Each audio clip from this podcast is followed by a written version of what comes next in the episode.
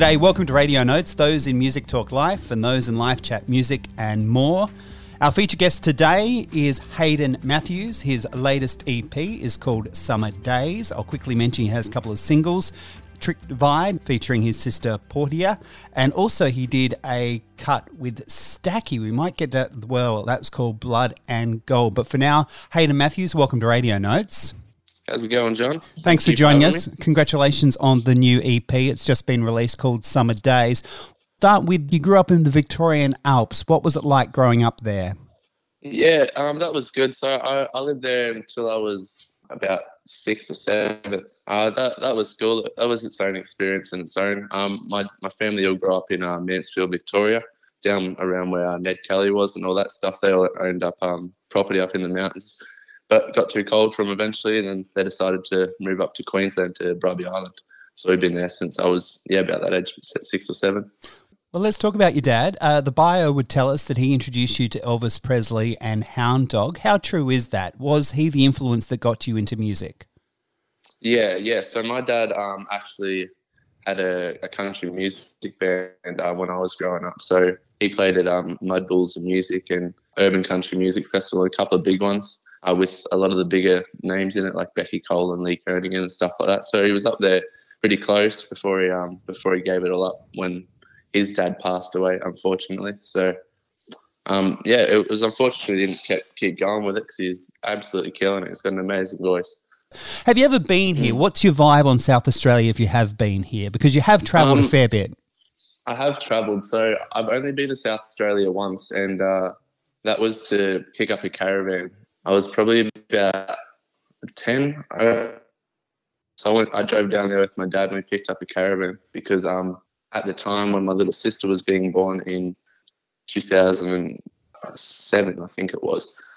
My mum got blood clots all through her body, and we had to say goodbye to her. Unfortunately, like the doctor said she wasn't going to um, survive the night, so having to say goodbye to her. And then on a miracle, she pulled through the night and is still alive to this day, healthy as ever. So when she pulled through, my dad decided life's too short, put wrenches in the house and bought a caravan, and then just started traveling from the roadworks from there. So they'd done roadworks and they'd just go to wherever the tender was, and then we'd attend school wherever the best area was that'd suit us. Getting a feeling that South Australia, in our small little way compared to that big life change for the sister, had a part in this travel for you, that South Australia was the reason that you hit the road. I'm going to take credit yeah. for that. you take all the credit, mate. That's, that's all sweet. But, but it was. I, like I said, I didn't see um, many like the coastal towns or anything. We, we pretty much came through the desert, like um, down the, the quickest route. My, my dad's an ex trucker as well, so he, he just loves the highways and stuff like that. So yeah, it was cool experience. Loved it. And when you talk about the sister, is that the Portia who features on the uh, mm. the single with you? Kick it off. Um, it's pronounced Portia, but it's a different sister. This is my youngest sister, youngest sister. So, um, and Portia's a little bit older Of course, you can't speak for her, but just your feeling towards growing up with a sister who obviously fought the odds. Did that give you a sense of a fighting spirit or a knowledge of what a fighting spirit was? Well, to be honest with you, man, it, all of my family sort of has that that sort of quality about them, and so I, I feel like although my family isn't rich in wealth, they're rich in love and like support and stuff like that. So um, my my little sister and everyone in my family is like so strong, just just the stuff that they've been dealing with even since then. Like life has its ups and downs, and they've gone through some even crazier stuff since then. But that's a story on its own. Probably some of the most strongest people I've ever met in my life, easily. If we take you back to that time that you were introduced to Elvis Presley and Hound Dog, as been stated, what was the next few steps after that? What then got you into music? Yeah, um, so yeah, so I started off because um, my dad had his country music band uh, I just started off watching them and like my eyes lit up with joy and just pride um, watching them all perform and, and do their thing. And Hound Dog was like my my first sort of track that oh song that I'd get, get up and I'd sing a little bit as a little man on the mic and feel my dad pride and stuff like that. I'd just have his son up on stage. And then beyond that, my my mum was like really into um, like a Motley Crue and, and stuff like that. So that that sort of pushed me on down the line, different generations. When I was getting into high school, I, I really fell in love with like uh, Green Day and Blink 182 and all that sort of stuff. So So that was like my early high school years, like that that sort of era. And then Ed Sheeran, I found on his Plus album. Uh, I love that. That was on repeat forever. I like knew all the words to all the songs, and he's the one that sort of uh, introduced me to rap. Actually, funnily enough, because he's got some tracks that are full quite rap, and because I was raised country music, rap wasn't like my dad's favorite genre, and because I guess every child sort of grows up in their dad's footsteps. So I'm just like, oh, rap's not that good. But then as soon as I heard um, Ed Sheeran, I'm like, oh, this is awesome. And then that broadened my horizon onto like Eminem and Slim Shady, and then going down whole path of rap culture and stuff like that, and all the mysteries behind it of deaths and whatnot. Slightly surprising. I'm glad you've made that connection because initially Ed Sheeran, for me, because I'm not a big listener of his music, I only know him because of Jamie Lawson, because Jamie Lawson was signed to his label. It's interesting that that particular artist was the one that drew you in, and then, as you said, deeper into what has become rap in your life. What does rap bring you as an artist then? What does rap do that being a singer songwriter on the guitar does not? A different texture to the music. Like when I heard Ed Sheeran, like um, singing about all this lovey dovey stuff almost, and then just completely switch it and then just bring a new texture to the song and then bring it back to what it is. I don't know. I just thought it was the coolest thing and it really uh, resonated with me. Yeah, I went and bought a loop pedal after I saw him. There's this uh, YouTube uh, video of You Need Me, I Don't Know You, and it's about 15 minutes long. And I just saw the, the skill he has on the guitar and, and, and rapping all alone, just like, oh, it's just incredible, man. He's one of the most underrated artists, I think. So when you're laying down the rhyme, how easy do you find that? What's the starting point for that laying down of? It's it's hard to say. So when when I was first listening rap, I couldn't rap. I don't know if it was because I I was like singing all, all the lyrics, yada yada yada. But um, I was out with my mates drinking one night, and then someone was beatboxing, and then all my mates were freestyling. It came to me, and I just word spewed pretty much, and it, it sounded all right. So I was like, oh, I didn't even know I could do this. And so for me, that was like a sort of a starting point. And then, like whenever I'm cruising in the car or something, radio comes on, I just turn it down quietly and try and do something over it. But it's usually when I've had like a substance of some sort and I'm like a little bit more relaxed and just can, yeah, freestyle or something.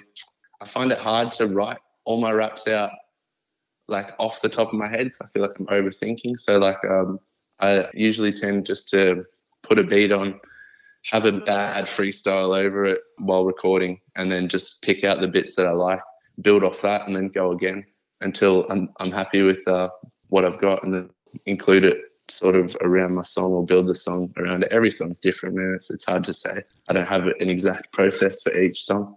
Let's get straight back into the Summer Daze EP. Um, the help McCurdy I probably got that wrong yeah. as well. McCurdy at no. Zion Studios. Talk us through that if you don't mind, and how you may have hooked up professionally with him to get this all done. I actually, uh, one of my roommates, he was good mates with him, and my mate obviously, so I was living with him, and I was just still jamming out in my room at the time. I saw two other producers before Matthew, but um, I couldn't, I couldn't seem to get my music out the way that I was wanting to. So I, I, I was spending a lot of money um, on on just one track, which was actually Summer Daze. So Summer Daze is like the track that I've been working on for two years almost, just trying to get it to come out right. So I had to end up had to put it on the back burner for a while just because I was spending too much money and effort on it and it wasn't coming out the way I wanted it. And so I was losing touch of like what the actual song was originally.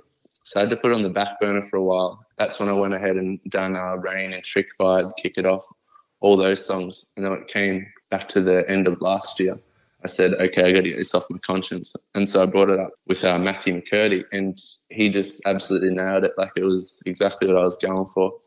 Yeah, man, I was just super stoked with the way it came out in the end. I was I was glad that I sort of took a break from it and came back to it because sort of becoming a little bit stale, I guess, in the end. But like now, I'm I'm fully in love with it. You're saying that the song was playing on your consciousness. In what way do songs like Summer Daze play on your conscience? Um, so at the stage of like before Tricked Vibe and before I had any music out, I the previous years before I was trying to get my music out because I wanted to make some sort of progress in my music career. And every year that I hadn't made any progress, I was sort of almost bullying myself, like letting myself down. Like oh, you still haven't done anything yet. What are you doing? Are you messing around, wasting time? So I was sort of a bit hard on myself in at, at the start. Um, but now that I've I'm making progress and I'm on the right track and I'm constantly making footsteps in the right direction. Like I'm I'm not in a rush to get anywhere, but like I'm still want to make my footsteps slowly, just in keep enjoying life and enjoy the ride. So no, I'm, I'm really, really happy. Have you got an understanding now the difference between a music career and the actual music satisfaction? How the reason why you probably did start music's about you and it's not necessarily about the mass audiences? Exactly, exactly. So that's where my producer Matthew McCurdy, like so the the best bloke in the world. Like uh, I'm so lucky to have met him yeah, like like I said, when I came to him with Tricked Vibe, and I was like, oh, I want to do this and this because this and this and this, and and I was trying to like target my audience. Is like, man, slow down. You started doing this because you loved it. Do it because you love it. Don't do it for everyone else. Do this because you love it. This is why you started music. I'm like, dude, that's so true. Th- thank you. And like sometimes you just need those words, and that made me take a step back, take a breath, and now I'm just I'm happy with the consistency that I'm putting out. I'm not in a rush for anyone's opinions of, of it, I guess. I'm, I'm just happy making my music and, and stoked the way it's coming out. You know what I mean? Music industry is a very fickle beast, a very fickle beast indeed. Let yeah. me ask you a question about one of the songs on the EP. I think you're pretty stoked with at the moment, and like maybe share a story behind or a bit of an idea so we know a bit more about it so we can get into it. You seem to be yeah. enjoying Black Saddle at the moment. Why is that? Why is that a bit of a, a preferred track at the moment from the EP? Black Saddle was uh, something sort of just completely left field to, to what we were doing. I remember coming up with the rhythm on the guitar, and I, I just know I wanted to do something different behind it, and I wanted to have it drop in it. It, it was a real process putting in. So the guitar work you actually hear in it was done by Keith Kerwin. He was a member of the Foster Brothers, John John English and the Foster Brothers. So mm. he actually played in my my dad's band um, when I was younger, and so I asked him to come through our Zion studio and jump on this track, and it was so awesome just catching up with him again and watching him work, and um, yeah, and just shred it, shred on that track. So I guess that's why I a lot of um, love for it because it's just different to uh, a lot of the other stuff that I've been doing, and the, the people involved, which like old family friends, that just hold it close to my heart. And yeah, um, Matthew McCurdy, man, he, he smashed it he, he mixed the heck out of it and it came out perfect. So it's, it's awesome. You did name drop John English then. Have you ever listened to any of his albums? Unfortunately, no, I haven't. But John English actually was uh, sang backup on my, my dad's album, um, Blood, Sweat and Gears. So that was his second album. And uh, that that's sort of how I know of him. Back to Black Saddle on that very note. Yep. What was that lyrical inspiration of Black Saddle for you?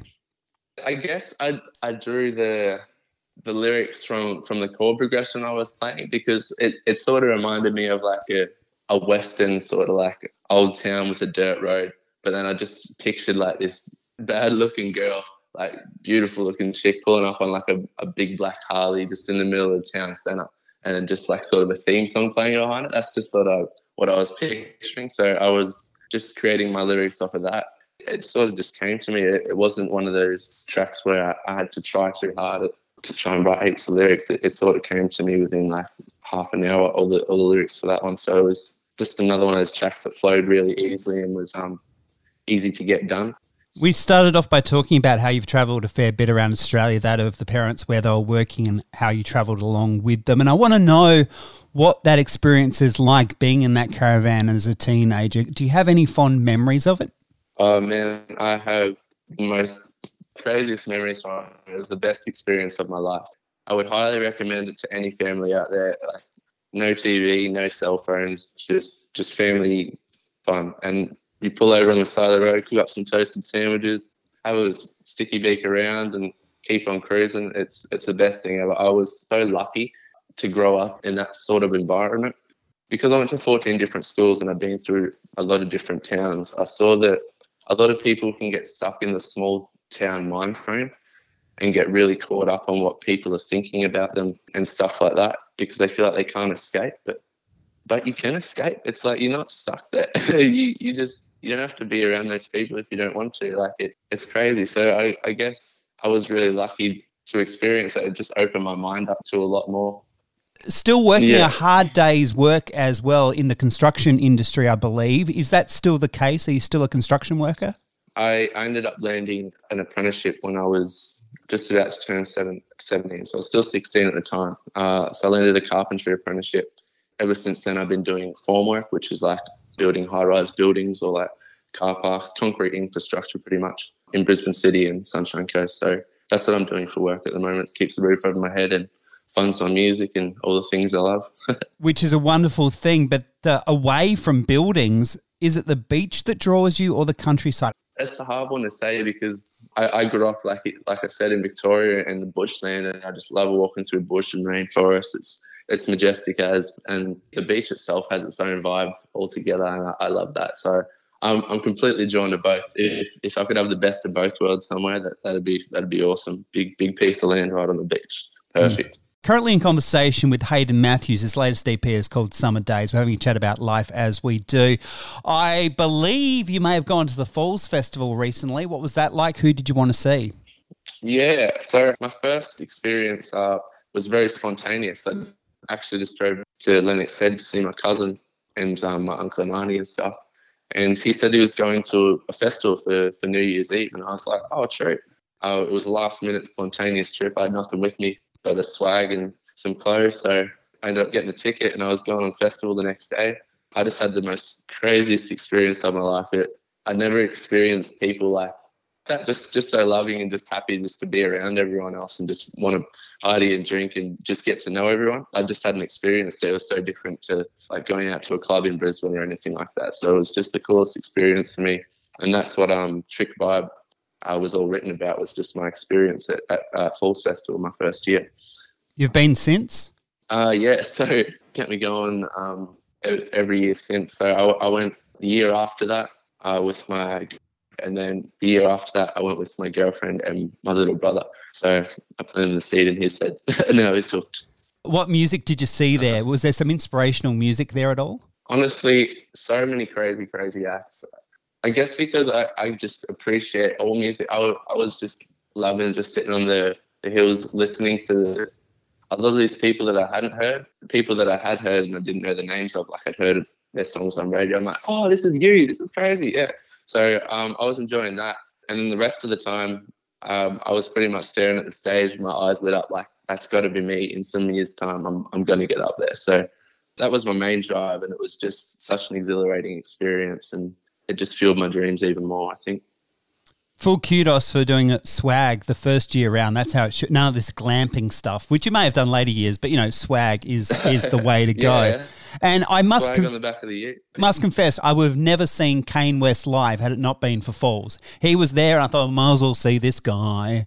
Oh, it's true. Yeah, that would have been awesome. Yeah, it, there's there's some um, crazy artists. I think Peking Duk was one of the, the main artists first year, uh, along with Flume, and uh, Run the Jewels was another one.